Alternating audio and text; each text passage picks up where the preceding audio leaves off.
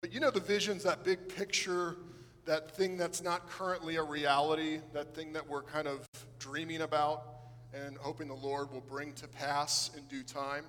Um, our mission is the thing that we do every day. It's a thing that we do every day to head towards the vision. And then the last week we've got into values. And our values are the cultural essentials, the culture of New City Fellowship. So if people say, What's New City Fellowship about? These are the things that we want to be about. And so as this comes around, I'm going to give you the first three answers. Um, our values are empowered by the gospel narrative, sent on gospel mission, and then uh, rooted in the gospel word. Rooted in the gospel word. Empowered, sent, and rooted. And, um, you know, as a church plant by nature, we're sent to reach people that we have not, that have not been reached. And uh, we want to be a church plant that is doing that, but we also want to celebrate other church plants. Um, my friend Winston and Brenda Lee Miller are here. Could you stand? Let's, let's welcome them. Winston and Brenda Lee are church planters as well, and you're church planting a little bit west towards the Parkland area, towards the Lauderhill area, and they have just moved down. They've just moved back to South Florida to plant. So let's welcome them again. Thank you guys for being here. And pray for them. Pray for them as they start this journey. Winston's actually going to come back and preach for us in a couple weeks, so we're thankful for that. But today, uh, Pastor Gordon Woolard is going to preach for us, and I'm going to just pray for you from here, and then we'll turn it over to you. Lord, thank you for um, faithful men like Pastor Gordon who have been teaching your word uh, faithfully for their, for their lives, Father. We thank you for him, but we ask also uh, just for blessing on, on his words today. That again, that you would empower him with your spirit, that you would take what he says and use it to change us as it lines up with your word, and that we would be transformed. Lord, make us a church that really is rooted in your word, that is shaped by what the Holy Spirit spoke to men and inspired them to write down. We pray for your blessing on this time, and all God's people said. Afterward, he was traveling from one town and village to another, preaching and telling the good news of the kingdom of God. The twelve were with him, and also some women who had been healed of evil spirits and sicknesses. Mary, called Magdalene, seven demons had come out of her.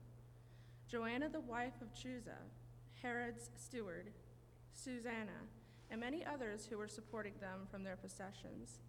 As a large crowd was gathering, and people were coming to Jesus from every town, he said in a parable A sower went out to sow his seed. As he sowed, some seed fell along the path. It was trampled on, and the birds of the sky devoured it. Other seed fell on the rock. When it grew up, it withered away, since it lacked moisture. Other seed fell among thorns. The thorns grew up with it and choked it. Still, other seed fell on good ground. When it grew up, it produced fruit, a hundred times what was sown. As he said this, he called out, Let anyone who has ears to hear listen.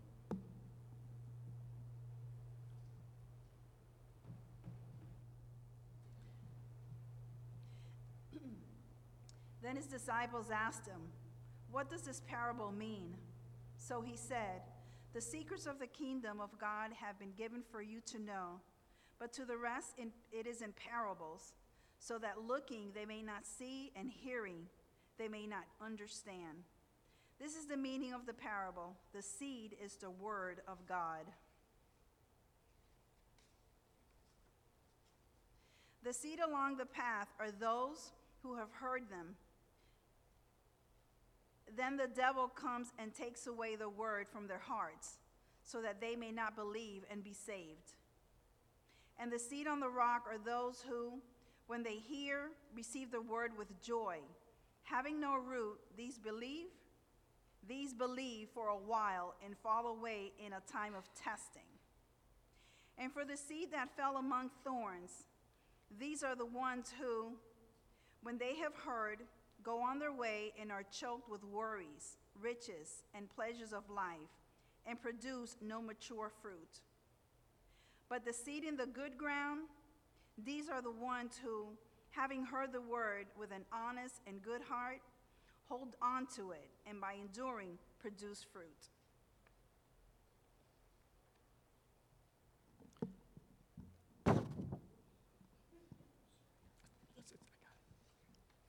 No one, after lighting a lamp, covers it with a basket or puts it under a bed, but puts it instead on a lampstand so- so that those who come in may see its light. For nothing is concealed that won't be revealed, and nothing hidden that won't be made known and brought to light. Therefore, take care how you listen, for whoever has, more will be given to him, and whoever does not have, even what he thinks he has, will be taken from him. Then his mother and brothers came to him, but they could not meet with him because of the crowd. He was told, Your mother and your brothers are standing outside, wanting to see you. But he replied to them, My mother and my brothers are those who hear and do the word of God. Wow, anybody that says Jesus was just such a mild mannered guy never read that chapter. Whoa, I mean, Jesus is definitely someone to reckon with. Um, you know, every person in the whole world is going to be a part of several groups throughout their life.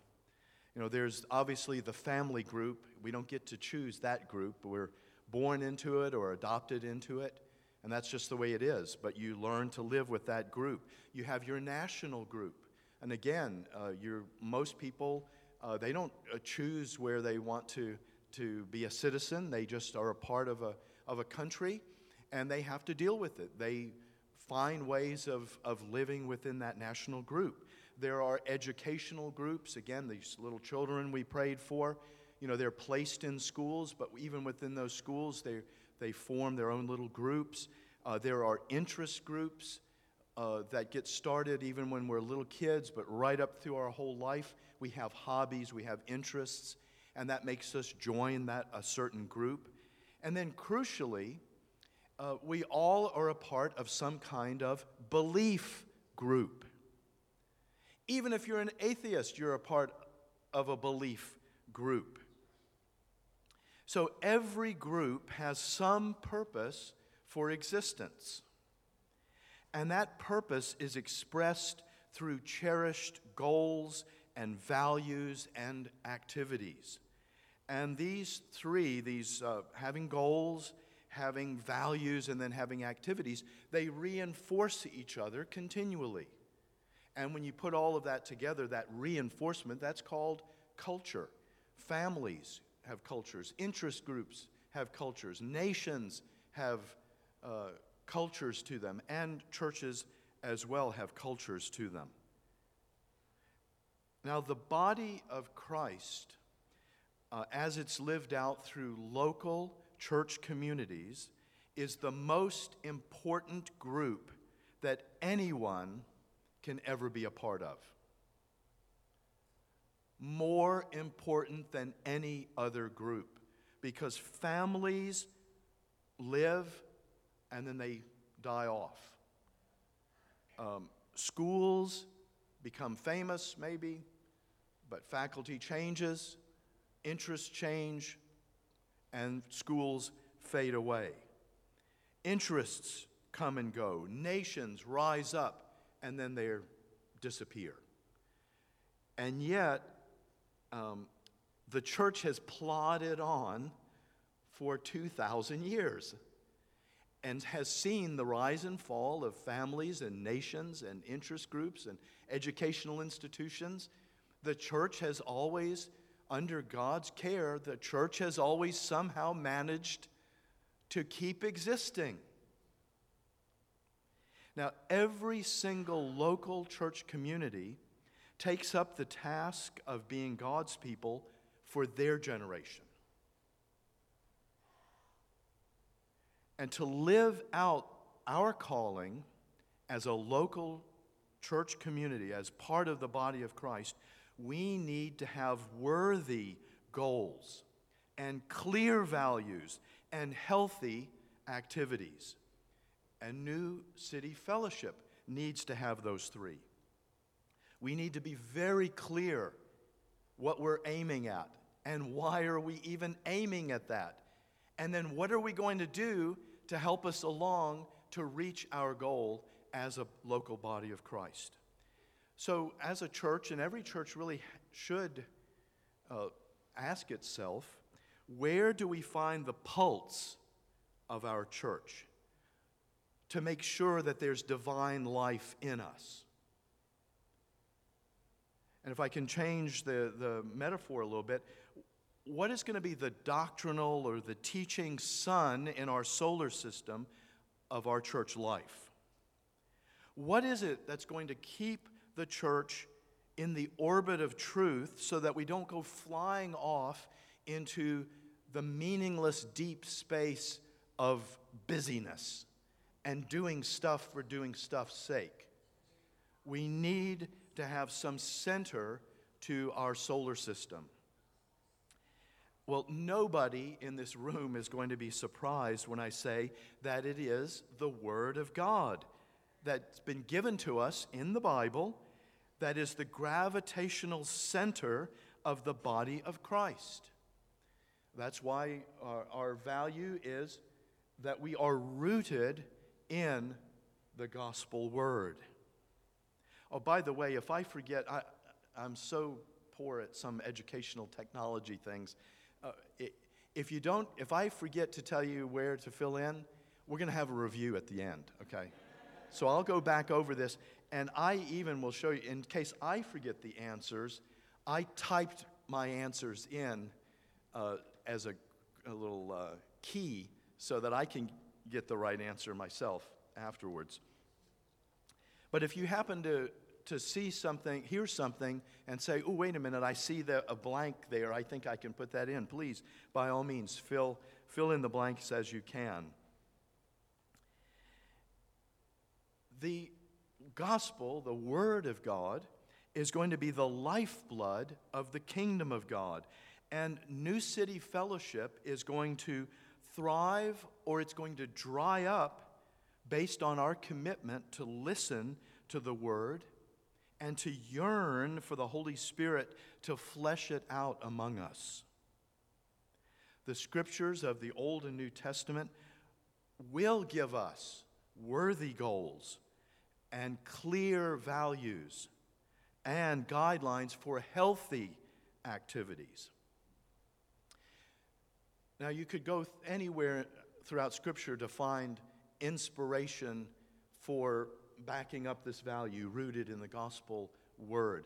But I, I chose this uh, Luke chapter 8, verses 1 through 21 as our passage to relate to our value. You know, and at first glance, it can look like this lengthy reading doesn't hold together very well. It, it goes from talking about some women helping Jesus as he was moving around and teaching. And then it goes into a, a little story about a farmer. And then it moves from that farmer to the, the disciples asking questions of Jesus. And then it shifts to lighting lamps and uh, putting them up on, on lampstands. And then it talks about family members that want to talk to Jesus, but they can't because of the big crowds. Um, and you wonder, can't Luke be a more organized writer? I mean, come on. What a range of subjects in, in 21 verses. You may not know it, but that Luke was a doctor. And I'm going to go out on a limb here and say that doctors are clear thinkers. I think they are, really. They need to be very clear thinkers. And, they, and Luke was a doctor and was a clear thinker and he was a clear writer. He knows what he's doing. And so there is, in those verses, a deep unity of thought going on. You see, the disciples are with Jesus at the very beginning to learn uh, about the kingdom of God, and it's done through preaching and telling the story, Luke says. So it, it jumps right in to talk about words words spoken by Jesus, words and stories heard by learners, because that's what the word disciple literally means in Greek. Uh, It's a learner. It's the word where we get our word mathematics from. Um, and so you have to be a learner. It doesn't, it doesn't come naturally, this spiritual life. So these disciples are hearing these stories, and the crowds are starting to hear them, and, and um, they're about the kingdom of God. The disciples are learning what it's like to live under God's control, to really give your life 100% over to the kingship of Jesus Christ. And Luke then very wonderfully brings in personal stories about how that kingdom is moving out with power. But he doesn't say, oh, look at how it's moving out in power among the men in society. But Luke, well, or Jesus now really is doing the work, but he radically starts talking about what the kingdom is doing among the women. You see, the men of those society then wouldn't give you two plugged shekels for a woman, for a woman's opinion, a woman's contribution to a theological discussion, a woman's contribution to the growth of the kingdom of God. But Luke stops and tells us, You want to see kingdom power? Let's look at what the kingdom is doing among the women. And so we read of Mary Magdalene, who seven demons come out of her. So you see power in the spiritual world. And then you have uh, Joanna, the wife of Chuza, Herod's steward. Herod was the king. Where do kings live and work? In palaces. So this woman's husband is working in the palace. He's got the ear of the king. But we don't actually hear about him, but we learn that it's his wife who's really responding to the kingdom. But don't you know they're talking at home about how this kingdom word of Jesus is greater than the kingdom power of Herod? And then these women who are now coming into the kingdom because they're trusting the word of the kingdom, they're trusting Jesus Christ, the Lord of the word, they start supporting him from their own possessions. Nobody had to tell them, you know, you've got to tithe. You know, if you're going to be a follower of Jesus, you better start giving your money. Jesus never told them that they had to do that. But out of hearts set on fire by the kingdom of God, okay, my husband may not give me some shekels, but I'm going to bake some bread. I'm going to sow something. I'm going to uh, maybe take in children and tutor them. Uh, I'm going to uh, do what it takes to earn some money or to grow something, some get some food, and then I'm going to give it to the Jesus for his work, for his kingdom. To me, that's really exciting. What we're seeing here then is the power of the word revealing the kingdom of God. And that kingdom is a kingdom of wholeness, it's a kingdom of peace. And it's now starting to be created by Jesus right there uh, in uh, Jerusalem and in all the places that Jesus traveled around. So, um, so it starts off, Luke starts off with talking about the Word and the power of the Word of the kingdom. But then later in our passage, it was read that Jesus repeats the theme of listening. He says, um, Take care, in verse 18, take care how you listen.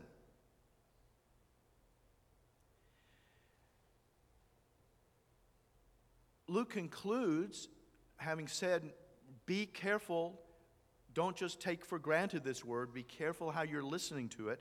He concludes his uh, passage by talking about the blood family of Jesus, trying to squeeze in, because I think they probably felt they had some more privilege than those that were just listening, that were not blood relatives. So they want to get in there, and they can't because of the crowd. So they send a messenger in. We want to see you. There's implied here uh, our word has authority, ought to have authority in your life, Jesus, because this is family. This is blood. And there ain't nothing thicker than blood. Oh, yes, there is something thicker than blood. That is this gospel that we're rooted in. The word of the kingdom, the word that is creating, dare I call it, a blended family that supersedes the blood family. That's what's driving Jesus' mission, and that's what creates a brand new family. And you want to see what that family's like? Look at the changed lives of the disciples. Look at the changed lives of women like Joanna, Susanna, and Mary. That word of Christ is powerful. Now, right in the middle of those stories about the, the disciples listening to Jesus, the women being converted and changed and getting on fire for the Lord, and then uh, Jesus talking about be careful how you listen um, and don't try to hide anything. You got to open your life up to the Word, and then uh, that my brother and my sisters are those who hear and do the Word of God. So, all this emphasis on the Word right in the middle of those three stories, Jesus tells uh, a story, one of his absolute favorite parables. It's the center of the chapter, and it's what holds the other three stories together. Because what Jesus is talking about is what is your response going to be to the word? So Luke says, big crowd was starting to crush in on Jesus. And I can just see the, the wheels turning in the Lord's head. Ooh, this is going to be so cool, what I'm going to do now. Because as people start to crowd in, they're eager, they're ready to listen. And so Jesus decides, I'm going to use this as a golden moment to teach my disciples, but I'm also going to teach the crowd. Yeah, I'm not leaving them out, but this is really going to be for my disciples to learn something huge for their lives. And Jesus does something pretty fascinating in telling this parable. Because by telling the parable about the seed and the soils, Jesus is enacting He's bringing into reality the very situation that he's describing in the parable. He's doing the parable. It's a parable, yeah, about responses, but they're going to be responses. And let me explain why I think that's just such a powerful thing for the Lord to do. There are very few ways in, in society where by the word that you speak, you actually create a brand new reality. You bring something into existence that didn't exist before. God can do that when He says, Let there be light, and there's light. We rarely ever bring new things into being by our words. I, as a pastor, and John and other pastors have that privilege when we do a marriage. You know, up until the moment when the preacher, until the minister says, I, in the name of the state and of the church of Jesus Christ, I declare you man and wife. Till that happens, they're not married quite yet. They need that declaration. And that declaration brings into existence a new relationship that's honored by the state, it's honored by family, it's honored by the church. Um, less positively when the police officer says, You are under arrest. He has created a brand new reality for you. I hope nobody ever had to face that reality. But where the policeman says, You are under arrest, before he said it, you, you're walking along, you're free, you're thinking, hey, I, you know, I'm getting away with this. Then suddenly he says, no, I'm bringing in a new reality. You are in a new relationship with the, with the state and with the law. Governors get to do this and presidents uh, when they get to declare clemency. I declare that you are forgiven and pardoned, and they've created a new reality. You see what I mean now? By the speaking, you're bringing something in to being. Jesus says, I'm going to speak, but even as I speak, the very thing I'm talking about is coming into existence. The very thing I'm talking about, which is how you respond to the word and how what, what's going on in the invisible spiritual world, that's happening right now as I say it. It points out to me that every time that the word of God's kingship goes out, there's always a reaction. The word is never neutral. Things are always happening in the invisible spiritual world when the word is read or preached or talked about or studied. My preaching this sermon about this parable is a faint but nonetheless genuine recreating of the parable. Because even as I'm talking to you, responses are going on. You're going to respond to the Word of God right now. You already are responding. We can't help ourselves, we're made that way. Well, what are the, what's the range of reactions that people have to God's rule? And they hear about it through the Word. Well, three of the four reactions are ultimately turn out to be hostile. One is immediate rejection. Another response is a delayed rejection when troubles come because of that word. And then there's the long, slow burn, the long, slow rejection that comes when more powerful addictions in the heart kill off the influence of the word. So the first uh, group of people, I mean, it, the seed there barely touches the ground. In other words, before Jesus says, you're, you're barely hearing anything of the truth of God's kingdom and of, of the lordship of Jesus Christ. And boy, the evil one snatches that away. Something will happen. He, he has many, many ways to distract you. You just, you're in your car and you turn on the radio and you accidentally push the wrong preset button and you got K-Love on your radio. And in that split second, you, you heard the word Jesus, and bam, as fast as you can, you you push that, that button and get it to another preset. Because the very word you don't want to hear, whether it's accidental or on purpose, is Jesus or Bible or God or sin or forgiveness. You don't want to hear any of that. And so, wham, people are always accidentally bumping into the word. And they're just as quickly closing it off.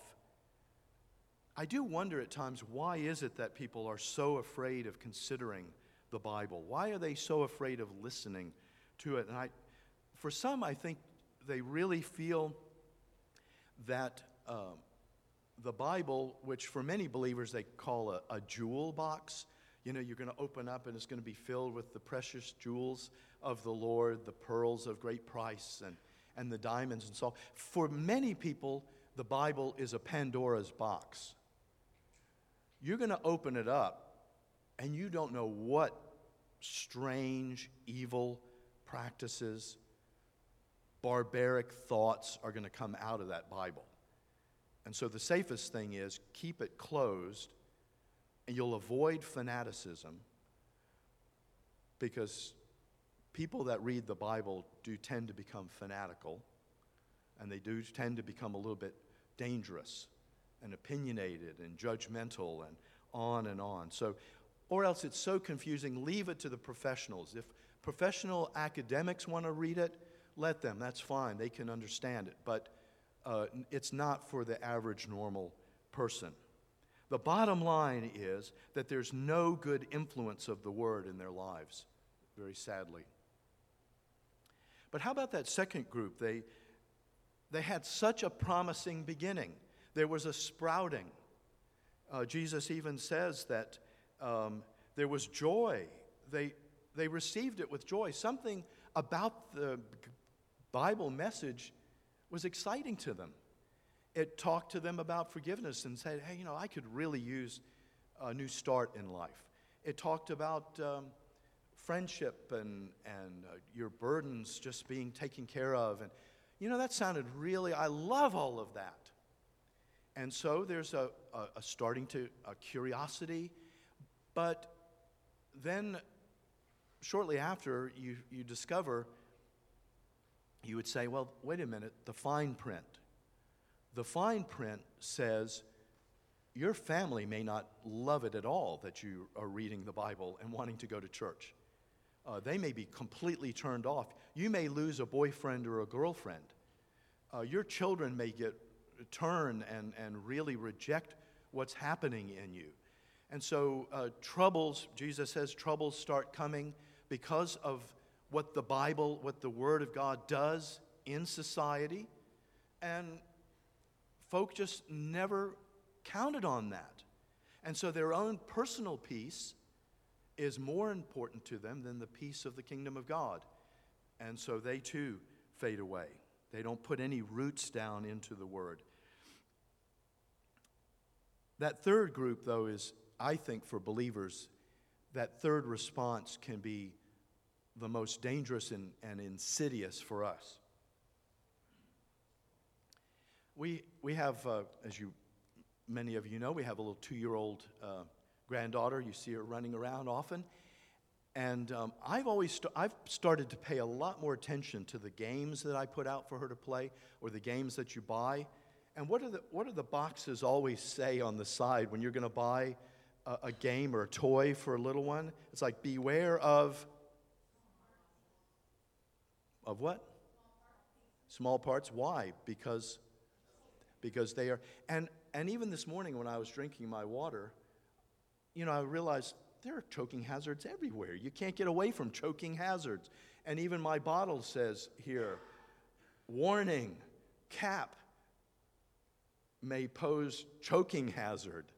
Yikes. Every time I'm taking the cap off and I'm trying to hold it as tight as I can because I don't want to choke on it, you know. But I certainly don't want to throw it on the ground and have my granddaughter pick it up. And so, so yeah, we do pay attention to choking hazards. My friends, Jesus is telling us that life itself for the believer is a choking hazard you are never very far from a choking hazard where it's going to choke out the life of the Word in you.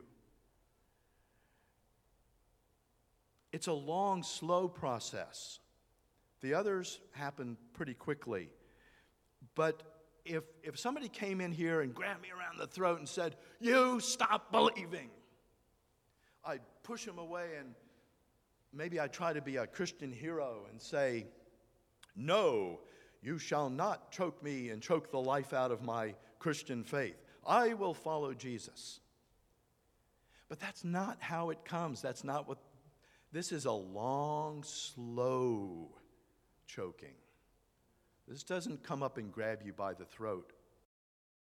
You see, the, Jesus says the word has to take root, but it's in a world that's deeply hostile because there's a kingdom of darkness and there's the kingdom of light. And when you start really getting serious about the kingdom of light, that kingdom of darkness starts to get very, very conflicted, very hostile. So remember, life is never neutral for us. He is saying we are constantly surrounded by choking hazards. Now, Jesus puts his finger on calling them what they really, really are worries riches and pleasures. The devil has a wonderful thesaurus. He has a wonderful dictionary of synonyms that soften it all up for us. Uh, I'm, not, I'm not filled with worries aiming for riches and living for pleasures. I have concerns. I'm concerned about financial security. I'm just concerned about my share of happiness. Now, happiness, financial security, and concerns, boy, that they sound very innocent, don't they?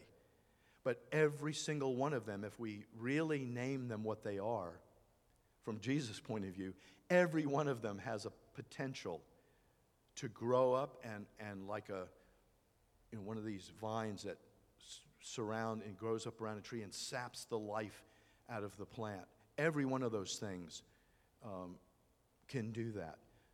Yeah, you, I could call it a concern, but when it starts to fill my mind and I wake up in the morning and all through the day, all I can think about uh, is worried about what my kids are doing, worried about what the boss thinks of me, worried about my finances. And so that drives me to overwork and then not to share like those ladies sharing out of their possessions.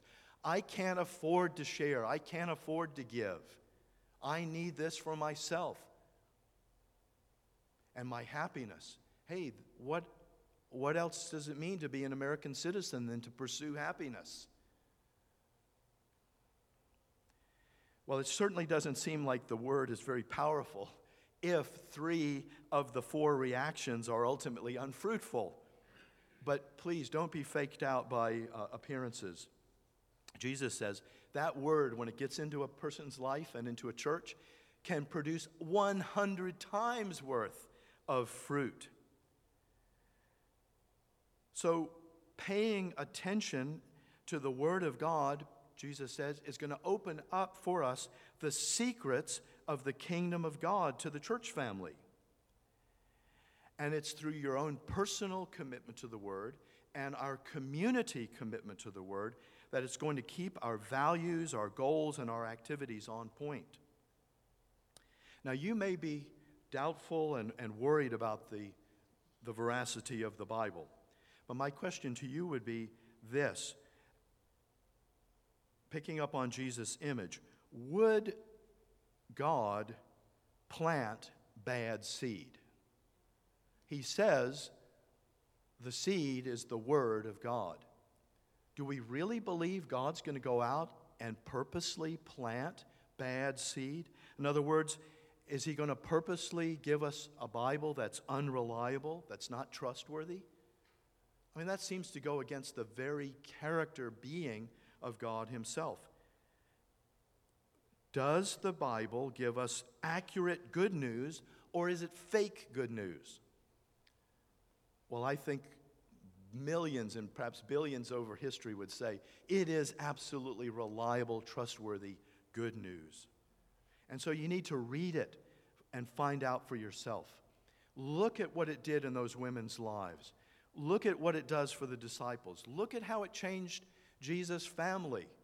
It says at one point Jesus' brothers did not believe in him.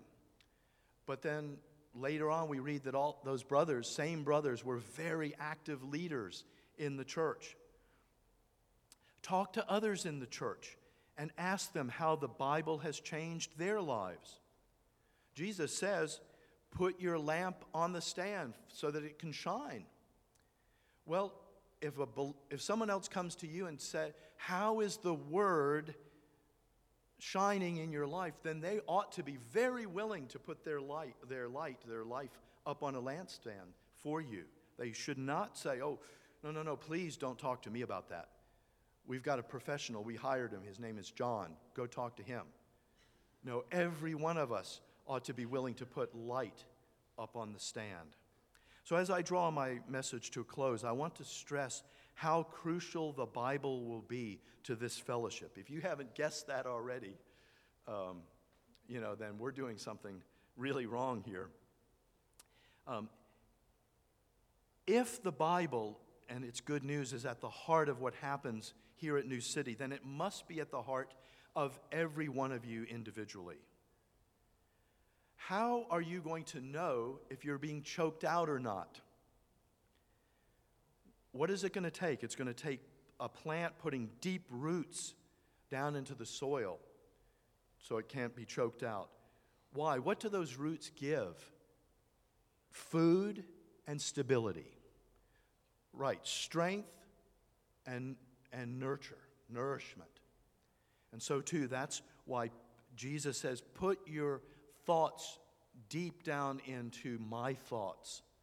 And then, when worries, riches, hostile attitudes, pleasures, when those things are tempting you, when you've got deep roots and you got your roots in the mind of God, he, is, he has answers for every one of those temptations. He really knows how to help you deal with those. But we don't deal with them on our own. I can't learn by myself. I can't know what might be choking me or not. I need you. You need me, where we help one another learn what might be choking us. You see, listening in a community opens my deceitful heart to truths that I don't want to hear. Other believers will help me to listen honestly to the voice of my Lord. So I want to read uh, to conclude with some words from Jude. Um, Jude was a half brother of Jesus by blood, but he came a full blood, a full brother of Jesus by faith. And he says, But you, dear friends, remember what was predicted by our apostles of, our, of the Lord Jesus Christ. They told you, in the end time, there will be scoffers living according to their own ungodly desires. These people create divisions and are worldly, not having the Spirit. But you, dear friends, as you build yourselves up in your most holy faith, praying in the Holy Spirit, keep yourselves in the love of God, waiting expectantly for the mercy of our Lord Jesus Christ for eternal life. Have mercy on those who waver, save others by snatching them from the fire. Have mercy on others, but with fear, hating even the garment defiled by the flesh. Reading and talking about the Word of God, privately and in community, that's how you build yourself up in the love and in the faith. And then you pray the words of the Spirit back to God through the Spirit. If you want energy for your prayer life, get into Scripture. And then just pray back to God His own words. He loves that echo through your voice back to what He has already said. And then we're going to need to be merciful to those who are weakening in their reliance on the Word. We may discover brothers or sisters who might who are suffering from a choking hazard. Uh, boy, but the worst thing you can do there is go in with a judgmental attitude and then push your weight around. No, uh, it's with mercy that we work with those that are weak and wavering, but we point them back to the Scripture. So, with some people, you're going to need uh, to be a little bit tougher because they're closer to the fire and they, they are ready to get singed. And you don't you know, you just don't be Mr. Polite then. You, you may need to say some strong things in the Lord, but because you love them and you want to bring them back, you don't want them to be choked. And here, my friends, is one of the heart values of New City Fellowship. We are not going to sit by and watch you get choked. We're going to try, with the grace of God, to intervene. Not because we're better, no, it's because we love one another and we will not let you be choked. So, as a conclusion, I'd like for us all to say this together. This is um, words of benediction. It's not of God blessing us, but you, it's us blessing God. And I think this is a great way for us as a congregation to read this together while, while we bless our Lord. So read with me. Now to him who is able to protect you from stumbling and to make you stand in the presence of his glory without blemish and with great joy, to the only God our Savior, through Jesus Christ our Lord, be glory, majesty, power, and authority before all time, now and forevermore.